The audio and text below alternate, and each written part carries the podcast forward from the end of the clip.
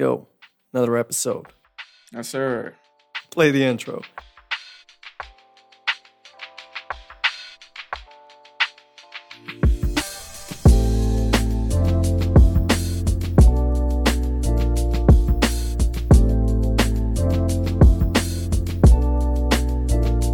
What's up, man? How's it going? It's going better than it has been the last couple days. I've been sick. My boy been sick. Damn. Yeah, man. This should be called episode sick. Ah. Ba-doom. Yeah, getting canceled off of bad jokes. No, but you're feeling better now, right? Yeah, finally. I'm glad, bro. I'm glad. I think in the next couple days, I'll probably be back at 100. Hell yeah. It always sucks when you get sick, especially if like it comes out of the blue. Yeah, man. Sometimes you'll just go out when it's hella cold and you can already feel like, yeah, tomorrow I'm gonna be all kinds of messed up. But when it just I'm gonna be screwed up. Yeah. You just feel it. How have you been though, man? Been good, bro. Been good. Haven't been sick. Right. Maybe sick in the mind, but I guess that's all. No, but been good, luckily. You do have some good news. Yeah. That we shared on socials, but I want you to bring it up on the podcast because you got a placement, my guy. Oh, man, yeah. I forgot all about that. Yeah, bro. I got a placement with Mistah F.A.B. and Rick Ross. Hell yeah. Mad congrats to you, my bro. Thank you, bro. It's about time. I'm glad that I finally got a placement after all these years of producing. It's taken me 15 years, but I finally got here. Damn, bro. I mean, some people take longer than that. Some people get luckier early on, but yeah, I guess in the end, it really comes down to what your goals are. Yeah, true. Did you expect to get a placement out of all of the artists that would be one of your first ones? No, I really didn't. But that's really dope to have like that level of a placement. That's my first major placement. The track is really dope. It does. Oh man, it's amazing. I love that beat too. Yeah, the beat is fire. It definitely is. AU and Pain beat. It just has that type of sonority. No, but the track came out amazing. I definitely didn't see it coming. Yeah, me neither. Surprise. Surprise.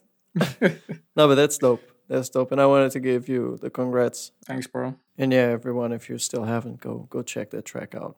And you know what's crazy about that track? Is that me and Pain made that beat in like 2016. Damn, so it was like 6 years ago. Super, super old beat. Damn. Yeah. And do you know how the whole placement came to be? Like, did they buy your beat on? I think actually Pain knows Mistah F.A.B. From what I understand, like they have a relationship that goes back many, many years. So I think he probably sent the beat out in like a beat pack or something to him. And that's how he got a hold of the beat. Okay. Yeah, that's definitely cool. Yeah. It's always really dope when you hear these stories about people getting placements with beats that are really old. Like they've had it in the folders for ages and they get picked up. Right. I feel like that in part is why a lot of producers still keep like a lot of their older beats on their catalog because they never know if they're just going to be picked up eventually. Yeah, that's usually how it works. It's like people get on old beats that's been around for a long time. Yeah, bro. I mean... It was a really cool news. Yeah. And I completely forgot about it. Like, you was like, hey, we got good news. What? Huh? I do. I mean, I don't have good news. Like, I haven't gotten any place. Well, yeah. No, but it's always dope to see the homies win. You've definitely been having it coming. Proud of you, my guy. Thanks, man. Thanks. I appreciate it. Just wanted to share it and bring it up on the podcast for anyone who didn't know. Now you know. Now you know. Mistah F.A.B. and Rick Ross, go check out the track produced by The Railbanks and DJ Pain One. And show love. Go on social media and show love. Yes, please do that. Yeah, bro. That's a good way of starting a podcast. Yeah, it is. Hyped up. What we got today? A great topic. We're going technical today. Yeah. Super technical. And the funny part is it's not that technical for me. and the even better part is I don't know squat about this. Nah, I think you know more than you're letting on. Maybe. We're talking about It's probably on the title. We're probably talking about arranging, mixing, and mastering. The technical part of making a song or a beat. Or, yeah, man. Yeah. Yeah, where to begin? It's been a really different process for me over the years. I feel like it's been super complex, then super simple, then complex, then simple again. Like it goes kind of back and forth with me. At least when it comes to mixing. Yeah. I don't know how it is with you. I know you've always kept it kind of simple. Yeah. I mean, when I first got into learning about mixing and mastering, that was like the time where I kind of went the most crazy because I was just following too many people's advice. So I thought you had to do a whole lot. And you got to add 10 billion plugins and 10 billion compressors and EQs and all this surgical stuff. Now, but once I got past that point, now I just keep it super simple. Yeah, yeah. I was the exact same.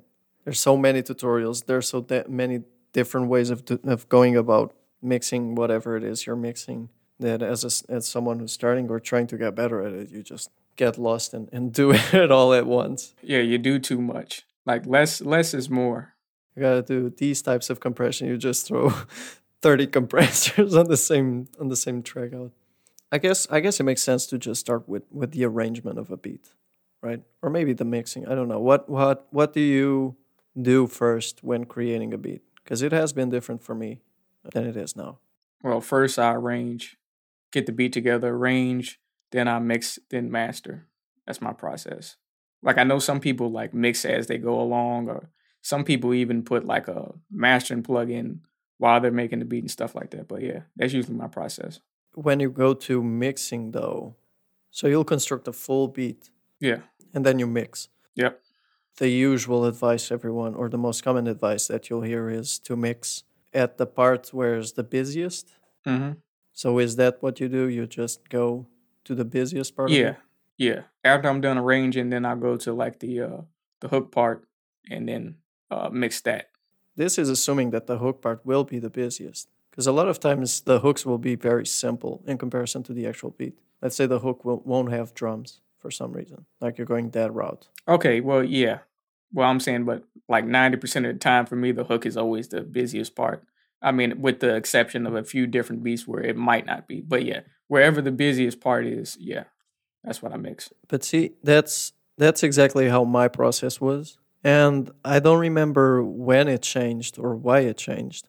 Nowadays, I'll mix first, and then I'll actually arrange the beat. So what I do is I'll basically have all of the track outs put together, mm-hmm. and I'll mix off of that.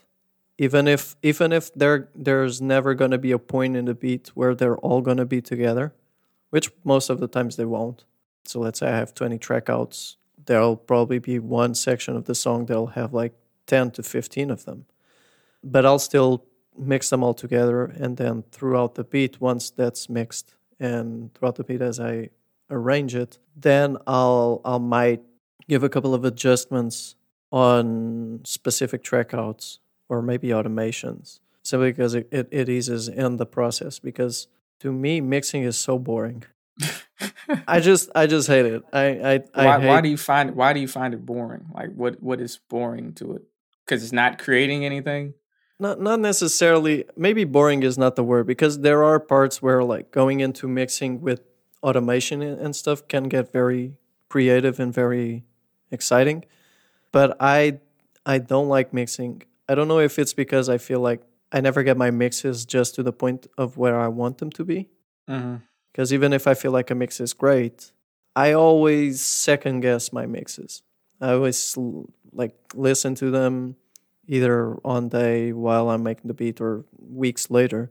And I never really enjoy my mixes as I probably enjoy yours or other producers that I listen to. Right. And so to me, it becomes sort of this task, because I'll run into so many blocks at certain points. Like the kick isn't hitting for some reason. And I've done what I should, and then I have to like maybe change the kick or whatever it is. And so it sort of creates this block into the whole process of making the beat. And that's why I make the beat, all of the creative part of it. I mix it before arranging it, because it's like a pause on the creative end of it, and then I'll get back into arranging the beat, because like I mentioned before, I really enjoy arranging beats because it's where I can get into the details of a track, and I really enjoy getting into the details of the track because I don't want like the first 16 bars to sound the exact same as the second 16 bars. Sometimes there's this little chop in the drums that'll just make a difference. Yeah, that's true. It just brings the beat in. I can tell by listening to your beats, like you're an arrangement freak. Yeah. In a good way. Like you really go into the details of making sure that stuff is different and flows in a really cool way. Like you do some really cool stuff with your like arrangements. I don't know why that is though. I don't know if it's because I've always been like that. Even when I started making beats, I think the first time I ever started going so much into detail with the arrangement, which was actually with our first collab of a beat called Crisis. Wow, you still remember the name. Yeah. Isn't that beautiful? No, but it was our first time. Yeah. But I really got into detail with that. And I think that at that time I went into detail with that arrangement specifically because it was my first collab. I was excited about it being my first collab. I was excited about the beat. The beat sounded great. And I wanted to like give it my all and not feel like you were collaborating with some dude who didn't know squat of what he was doing, I guess. So it was kind of a challenge to me. And I started integrating that into my discipline. So every time I make a beat, even if the beat is super simple, I try to go into the details of it just to spice it up a bit. Yeah, that's dope that our collab led to that process of you getting into that. Yeah, it actually is. Look at the power of collaboration, baby. Yeah, the power of collaboration. But it was. Maybe I would have gotten that type of discipline in my workflow throughout the months or the years. But I know that what led me into it initially was that collab specifically. That's dope. But it still boggles my mind, your workflow process with just like having the track outs and then mixing and then arranging. I never thought about doing it like that. I think more people do it like that.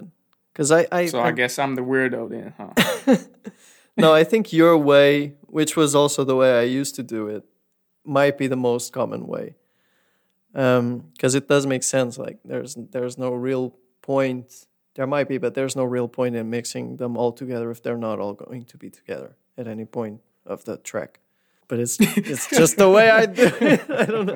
I don't know what to tell you. I mean, it's just a new idea for me. I never thought about it. I haven't even thought about approaching it that way. The only thing it really changed to me, I don't think it changed my mixes per se. But what it did change was the workflow of it. Like it felt more natural and quicker to wrap up the track. Because the thing is, I don't create. So I use Machine and Studio One, and I use Machine to create the beat, to program the drums, come up with the melodies, etc., etc. Yeah. Then I bounce out the track outs from Machine over to Studio One, and that's where I actually mix, arrange, and master the track. Yeah. And so when I transfer everything from Machine to Studio One, I always will start with all of the tracks in one place. And so to me, it's just easier to set everything on the right drum, on the right buses, set the effects change that I need to set, and just mix everything. And if it sounds great when it's all together, I know it'll sound great throughout the beat. And that's when I get to like the mastering phase of it. That's when I start going into the details of adjusting if needed. So like when it comes to mixing, like what is your process there? Because for me, I usually start by leveling everything out first, getting my levels to where I want them. Then I'll do like a little bit of EQ, maybe some delay and reverb. And then pretty much that's it for me. I'm calling it a day after that. For real, that's like I keep it super duper simple. I think you probably do more than that. I do a lot. I don't think I do that much. But I do a lot more than what... You really only do EQ? Yeah, literally. Don't you even like sidechain the bass and kick? I don't even sidechain that no more. Damn, you're living on the edge. The only thing that I recently started to incorporate is like clippers for like my kick or snare or something like that. Mm-hmm. That's it. And other than that, it's just leveling, EQ, reverb, and some delay. And maybe some distortion here and there, depending on like a bass or whatever. But that's during the mixing phase. Yeah. Okay. But let's say you're picking out a piano and etc. Mm-hmm. I guess my question might be dumb because I'm going about it in a different way. When it comes to sound design, you don't manipulate the sounds in any way before getting into the mixing part of it? Sometimes I do. Sometimes. Like if I'm really trying to get creative with a certain type of sound, then I'll, do some type of weird stuff to it. But for the most part, nah. Like I keep it mad simple, bro. Like I try to pick the sounds I want off the bat, so then I don't have to go in and try to manipulate it and fix it up. That makes me mad. I mean, less is more, and if it works, it works. Because your track sounds clean every time, so definitely what you're doing works. But I'm doing a lot more than all that. But to me, it's not as much because I'm working with templates at this point. So I came down to like the effects chain that I know works for me and how I like it and all that. It's on a template. As soon as I start a project, just boot up the template, set everything up, and it's good. But in terms of mixing, I will EQ tracks if need be. I do sidechain my kick and bass. Obviously, I have like a bus for my delay and a bus for my reverb, and I'll just send tracks there accordingly to how much I want them to. And I guess the only thing I really do more than you do is having a drum bus and a instrument bus where I glue them together. So the drums will have a compressor and maybe an RC-20 to make them sound a bit more warm, saturator, Yeah. And then the instruments will also have a compressor and maybe some EQ. And that's pretty much it in terms of mixing. So I just want to make sure that the drums don't sound loose. So that's where I bring them together, and the same for the instruments. And then I'll also sidechain my kick to the instrument bus. And my snare as well sometimes. Sort of to give it a subtle, more breathing room for the kick and snare, depending on the type of beat. So if I want a beat to hit harder, that's where I'll bring some extra room for the kick to breathe in. And yeah, but it'll be more or less, like for lo-fi, for example, it's very known that the kick will sort of create that sidechain effect. Yeah. And that's where, obviously, I make it less subtle. But I guess that's more of what I do mixing in comparison to you. Yeah, I'm not doing all that bus stuff. And what's funny? I don't even use like reverb and delay sends.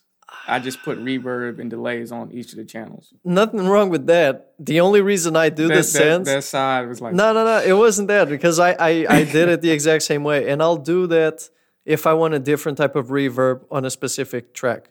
So let's say I'm using a subtle... open space reverb for my send bus, mm-hmm. but I want the reverb for a specific, like a rim shot, to be super close quarters. Then I'll actually add a specific reverb to that track out. The only reason I started using delay and reverb sends was because it just saves up the CPU usage. Yeah, for sure. Because instead of having 10 reverbs, I just have the one. Right. It makes sense, but I don't even do it though. But you're living on the edge, and you're doing everything in the same door. Like the way I have it, I'll have Machine handle the instruments, and Studio One handles the effects. So at least in that way, I can split the CPU usage. Yeah. So that's where I gain some breathing room. You're doing it all on the same door, and you're still repeating all of the effects. Yeah, the effects. Yeah, but see, the reverbs and delays aren't like CPU intensive, so I could just do that for days without it really causing too much of an issue. Yeah, I guess. Because I'm not using anything pretty much outside of stock.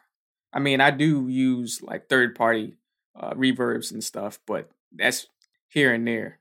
That's more so like for a creative effect, but most of the time it's just stock stuff. That's maybe where you'll win, because most of what I use is third-party plugins. And Native Instruments third-party plugins are hella brutal on CPU. Yeah. Bro. Don't I know. it'll mess your shit up very quick. But I feel like also the workflow when it comes to sends is a lot different in FL, right? It's a lot more less natural. At least I feel like I've had this conversation before with someone who uses FL. You have to go through a whole hoops and loops just to get sends to work. Maybe I'm mistaken with something. I mean, to me, it's natural, so I think it's fine. Yeah, I don't think it's hard to set up. You just create a bus and you just route the tracks you want to it, and you have a knob where you can adjust the amount, like the dry and wet or whatever. I don't know. I'm probably wrong. Yeah, you don't know nothing about FL Studio. I started on FL Studio. That's what I talk a lot of smack about FL.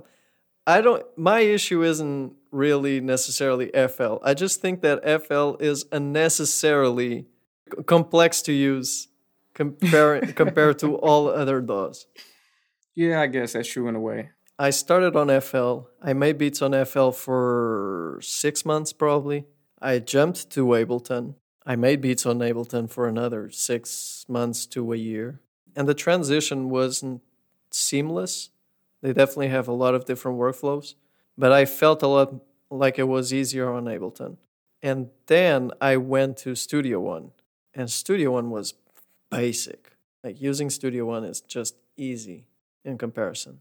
And I remember at some point, I think it was Space Beats, challenged me to make a beat on FL. After I had used FL like ages ago. Oh, boy. Bro, I used Studio One for the first time. I made a beat in the same day. Took me like half a day or something. I went back to make a beat on FL 2 years after I started on FL. And I couldn't find my ass on it. I was lost. Whatever I had learned on FL, I had completely forgotten. Because I didn't know what was going on. Yeah, it definitely is different. And again, sure. I made beats on FL, so it's not impossible to learn. However, just the whole workflow does not operate like every other DAW. No, and it's okay if a DAW is different. I just feel like it's way too complex for what it needs to be. And maybe it's just because I never went into the nitty-gritty of it. Maybe once you do get into the details of how it works and all that, it's a lot more natural than I made it out to be. But from a starter perspective, it feels unnecessarily hard, considering all the other DAWs and their workflows. I don't know. All I've used is FL Studio my entire life, so it's... But you've used different DAWs. I have, but not like that. Well, that's fair. Like, I tried to get into Cakewalk. I still have it on my computer, actually. I need to start using it again. Cakewalk is pretty good for a free DAW. I never got into that. It's just that this is the thing of trying to move from that FL Studio workflow over to something different. It's just the way it works is completely different. But why are you testing out other DAWs? Just to learn them or? Yeah, just to learn it and try to get out of the FL Studio habit so that if I learn another DAW, I can take that and apply that knowledge to other things. So like if I wanted to use...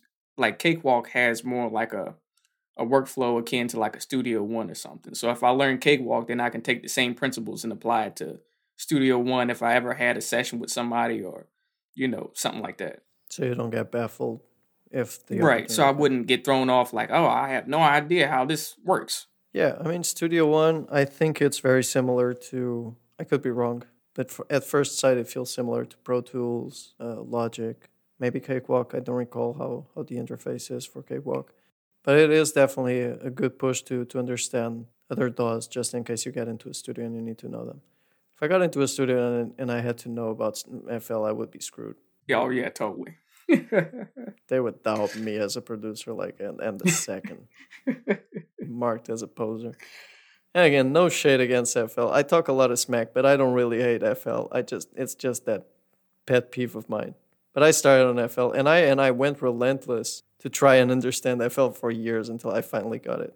Yeah. But yeah, nowadays I'm not going back. Come on back to the dark side, baby. I'm good where I am. I'm on Studio One and Machine, and that's all I need. But yeah, let's talk about mastering.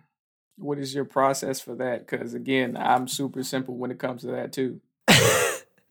All I do. is a sound goodizer. Hell no, get out of here. Hell no, crazy. All I do is use Ozone, a brick wall limiter. Just turn that motherfucker up. I don't even do no EQ, no compression. I don't do no saturation. I don't do no tape plugins and all that. Okay, but what are you using for Ozone though? Just their limiter? Because Ozone, you're using Ozone Elements, I assume. No, I got the full version of Ozone. Yeah, I got Ozone 9.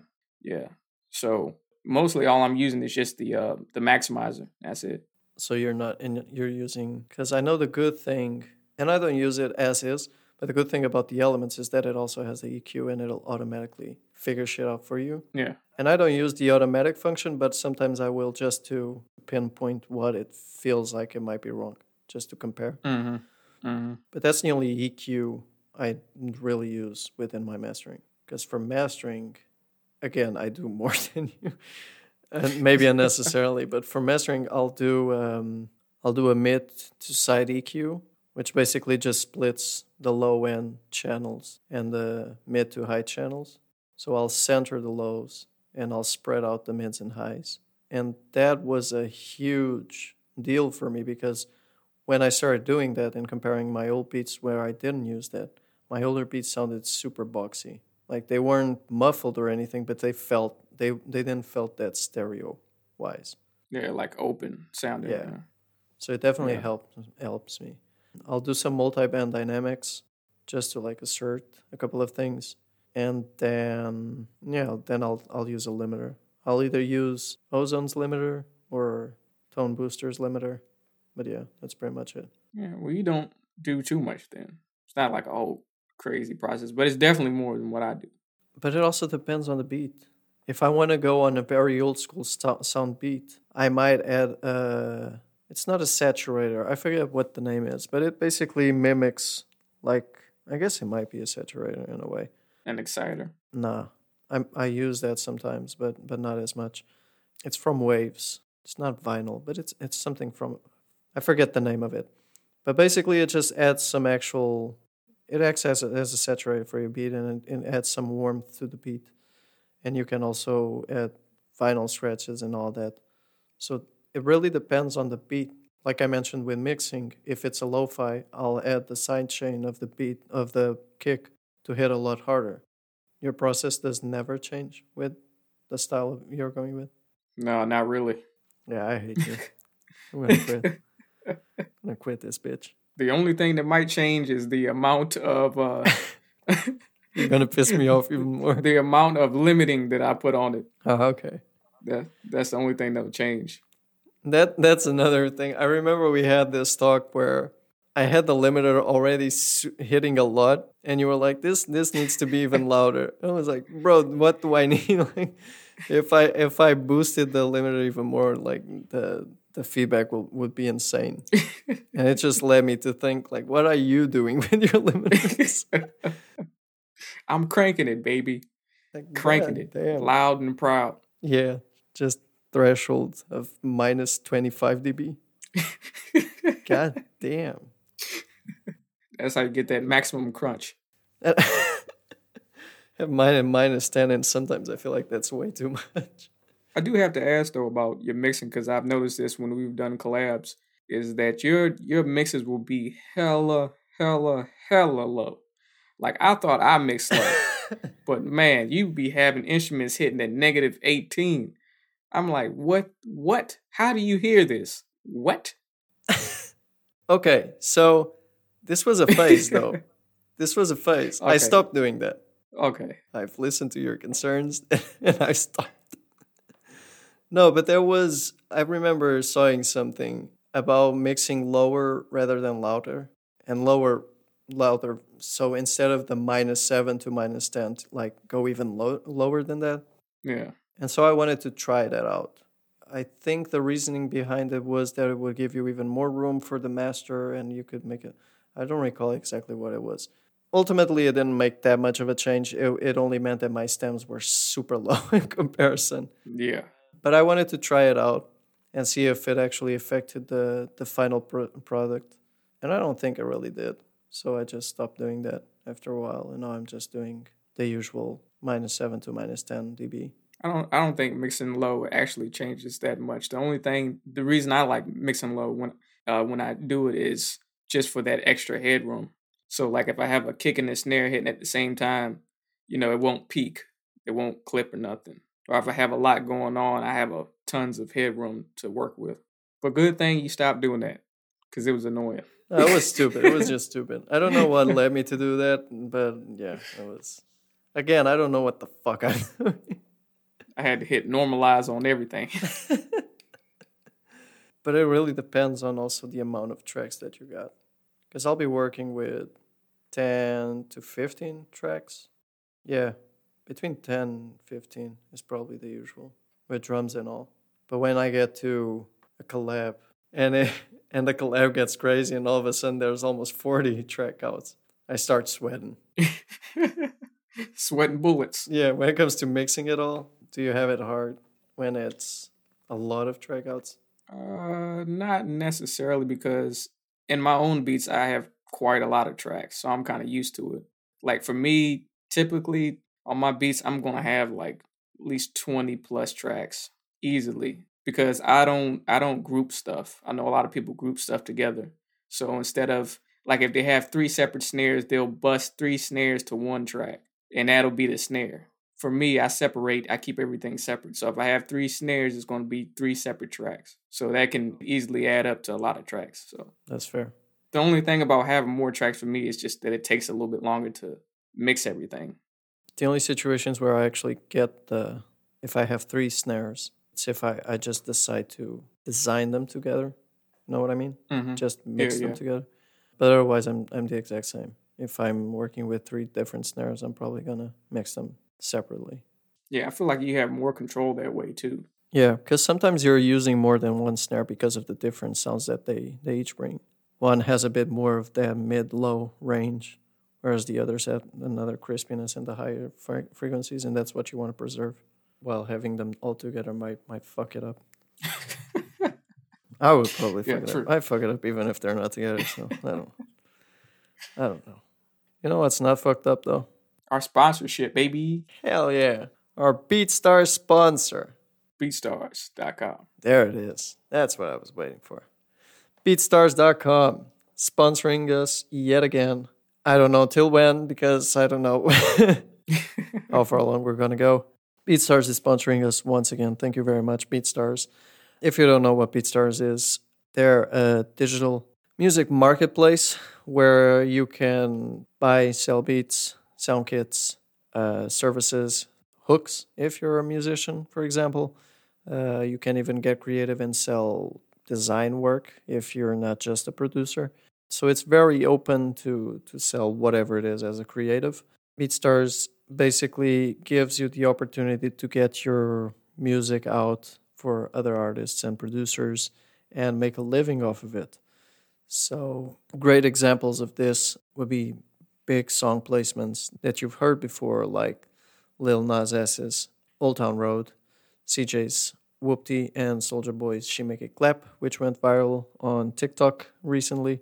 And yeah, there's placements like these every single week going on. You can check out BeatStars Publishing on Instagram as well to stay on top of those types of releases if you want to get inspired. Maybe one day our boy The Rail will be on there as well. So yeah, make sure you check out BeatStars if you want to get your music out. And as a gift, you can get the first 30 days free off of your subscription. So make sure you go to beatstars.com/sell-beats and use the coupon code CHECKPOINT in order to get your first 30 days free off of your BeatStars subscription. Yeah, bro. BeatStars.com. BeatStars.com. They do have publishing too. Yes, they do. And we know how much publishing is a pain in the... I've personally been with BeatStars Publishing. It definitely helped me from getting out of that craziness of where to sign to track all my tracks and all that. Yeah. But it is dope that BeatStars offers not only their main platform with music selling and all of that, but they also offer publishing, which they have a collaboration with Sony Music Publishing, which is really dope. So there's an even bigger stamp of approval there. They also offer distribution, so you don't even need to... Basically, you can have everything on BeatStars, so you don't even have to go crazy of like, oh, I'm going to sell my beats on BeatStars and have to distribute my music elsewhere and get my publishing in an even weirder place. You can just have it all there. It's really dope. Nah, it really is dope. BeatStars has been... They do so much to help out. They have so much dope features, like having a publishing, bro. Who else does that? And they didn't just decide to do publishing. They went all the way around of getting it in collaboration with Sony Music Publishing. Right. So whenever they try to do something or they do something, they do it big. And it's crazy how the more the years go by, the more they add into it, the more self-sufficient it becomes. You just have everything in one place. Yeah. I'm looking forward to what they're going to have next. And I know you know about it. I don't know shit. Uh-huh. You know everything. I don't know. You be keeping secrets, bro. I don't know anything. But there is a lot of dope stuff coming in, so stay tuned. If you want to, our listeners, if you want to stay on top of anything BeatStars and be one of the first users to use whatever new features might be coming, go check out BeatStars. It's going to be worth it. Yeah, definitely. Hopefully we can see something soon enough or share something soon enough. Possibly a lot of those things might have already come out by the time this episode comes out. Who knows? Yeah, most likely. It would be cool. What are some features on BeatStars that you like the most and that you feel like there still aren't there that you would love to see there? That's a good question, man. I know. Honestly, I would really have to think about that. I'm a good interviewer. What can I say?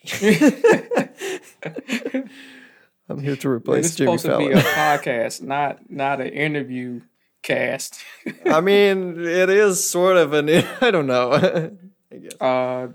One of the things I definitely say I like off bat is the pro page. That's awesome. Like that. Man, to have your own website, dope. Yep. The other thing which I like, which I haven't used yet, but it'd be cool to eventually use it, is the whole merch aspect that you can do. The Printful integration. Thing. Yeah. Yeah, that's fire. To be able to sell your own merch. At no cost, really. I mean, obviously, Printful, which is the platform that's integrated with BeatStars, takes a big percentage of it.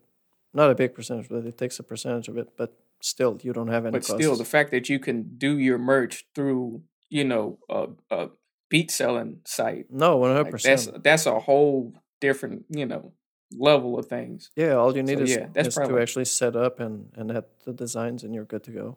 Yeah, that's fire. But yeah, those are probably like the two things I really like the most. I mean, but I like everything about BeatStars, but those are the things that really stick out to me that I can think of right now. They added collab playlists. A few weeks ago. I don't know if you saw that. But it's dope because basically you can have playlists together with other producers. So let's say instead of me adding my beats and your beats into my playlist, you can also be a moderator to it. Okay, cool. Yeah, that's pretty fire. I still have to get used to the whole playlist thing. Like that's something I'm slacking on for real. Even on YouTube, like because it's just the part of getting all the beats together and putting them in a playlist, like it's just that time it takes. You got to set aside that time to do it. And the longer you wait, the worse it'll get because the more beats. Oh yeah, right. Especially with somebody like me who's posting, pretty much every day. So yeah, I gotta get on it though. Get to it. Because that's super useful. Because if an artist likes a certain style of your beats, then you put it all in that playlist. They have a whole playlist to go through. Yeah. They don't have to just feel like they're just randomly going through stuff to find something they like. And you can filter by whatever you can do. Type beats, instrument related, so guitar beats and genre beats. So that's cool. Definitely is worth checking into playlists. And BeatStars themselves have playlists, official playlists that you can try to get into. And if you can get into them, it's really dope because it does give you a good boost in plays, even follows and such. Yeah, thankfully, I have been blessed. Thank you, BeatStars, for adding me to some playlists. Yeah, the playlister is amazing. You have been having some dope beats on there. We've had a couple of. There was this collab of ours that got into a playlist. I think it was a Nicki Minaj playlist, and that beat blew off because of it. Yeah. And the beat is dope. I'm not shitting on the beat or anything, but I was kind of surprised that beat did so well, especially that beat being in a Nicki Minaj playlist. Yeah. So it was a cool surprise. Yeah, I think we might have had a couple collabs on playlists before, if I'm not mistaken. Oh, we've had a few. But it was that specific one that kind of I wasn't expecting. Out of all of the collabs that we had, I never expected that to be the one to sort of blow up, so to say. But it is cool. It is cool. And it's a cool notification to just get on and play. BeatStars added your beats to your playlist. Like, that's cool. That stamp of approval, you know? Surprise. Surprise, yeah. But in terms of features that you feel like would be missing, did you ever come across anything? Now, see, that's something I would really have to sit down and think about. I really don't know right now. That's fair. But I'm sure I could think of something. I mean, what about you? Is there something you think that... Well, then again, you're on the inside, so... Yeah. I don't know if I should say anything, because even if it's a suggestion of mine, I don't want to open up the room of it being like a hint that it might happen. Yeah. No, there's definitely a few things I feel like we can still... There's always, when it comes to creativity and people coming together, especially the producer communities as it is, there's still so much you can always add to improve the platform, you know. It really comes down to what most people want. You know what? I just thought about it. All right. What? There needs to be a fitness section on BeatStars. All right. You're laughing, but I'm dead serious. No, I'm not. There needs to be some type of fitness integration. Okay. When it comes to BeatStars, because that's something that's very overlooked, is our health and well-being. Even though I know BeatStars does tackle like mental health and stuff like that. And, you know, mental health awareness for sure. But like the physical aspect of eating proper, working out, taking care of your body. I think it would be dope if it was some type of fitness integration in there. I don't know how that would work or what it would be necessarily, but I think that would be kind of cool. Even if it's like some type of challenges they did, or some type of little easy fitness program, or maybe if you achieved a certain challenge, you unlock a certain amount of credits. Like walk for 10 minutes a day, you get maybe like a couple credits or something like that. Bro, that's actually a really good idea, though. I'm not going to lie. I left initially only because it's you. It sounds kind of ludicrous. No, you could have said the most obviously great thing, and I would still laugh at your face. Only because it's you. No, but that is actually a great idea, because like we talked about a previous episode, mental health and even physical health is something that we producers tend to overlook a lot, since we have such a closed-in environment when we do what we do. So having that type of incentive would make a lot of sense. Like getting credits back for... Getting something that'll incentivize people to move or do something. Yeah. It doesn't have to be nothing crazy like doing 10,000 push-ups or nothing, but just little simple things go a long way. Doing 1,000 push-ups in a day. Nothing crazy like that. Yeah. You know what it feels like. Well, you know you don't, because you... Fuck you. You dropped out. Fuck you. Nah, that ain't fair at all. Like, a few months ago, I was still going strong with working out. It was before I stopped. And The Rail decided to suggest, yo, let's do a workout together via fucking Zoom, because he's in the US and I'm in Portugal. And he decides to say, yo, let's do a workout together. And I'm in. Cool. Like, why not? Let's do 1,000 push-ups. Now, in my mind, I feel like 1,000 push-ups is obviously a lot.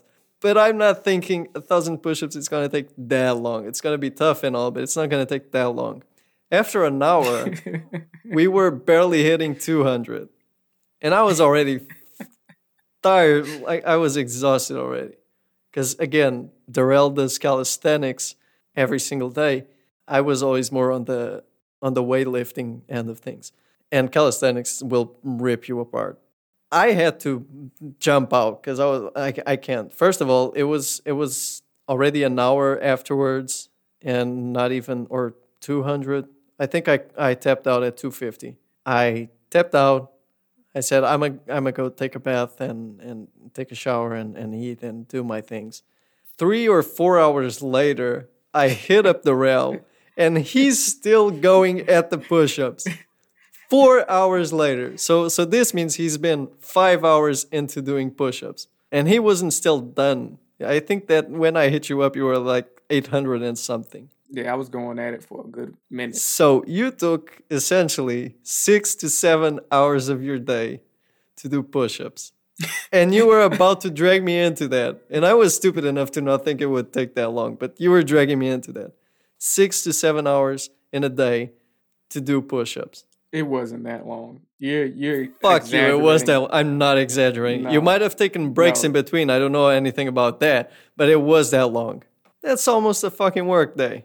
Hey, you got to put in the work, bro. No, that's not putting in the work. That's just that's just. Point is, I hate you. Yeah, I really don't know how I feel about working out with you ever again. And I'm saying with, like, very open to the definition because it is via Zoom, so whatever it is. You know, anytime we do something like working out-wise, it's going to be intense. Pause. I mean, it's... No pause. I said working out. It's cool. It's cool that it's intense, but 6 hours of push-ups, fuck you. Yeah, I'm not going to do that with you. You're not going to do that again. Did you do that again? No, I haven't in a long time. I wonder why. Just because that's not something you do that often. That's more just like a challenge, just to push yourself. Yeah, take a vacation day to do that challenge. Because you need the time of the day. Yo, but let's wrap up the podcast because this took a weird turn and I feel like we might have enough time. You already know. You can find us on social media, Collab Jam, on Instagram, Facebook, Twitter, etc. You can also find me and The Rail everywhere. I'm not going to bother with our socials because mine are great and his are... Yeah. Yep.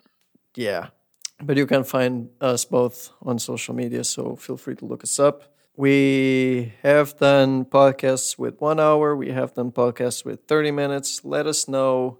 Obviously, it depends on the subject, but let us know what you prefer. If you like the longer ones or the short ones.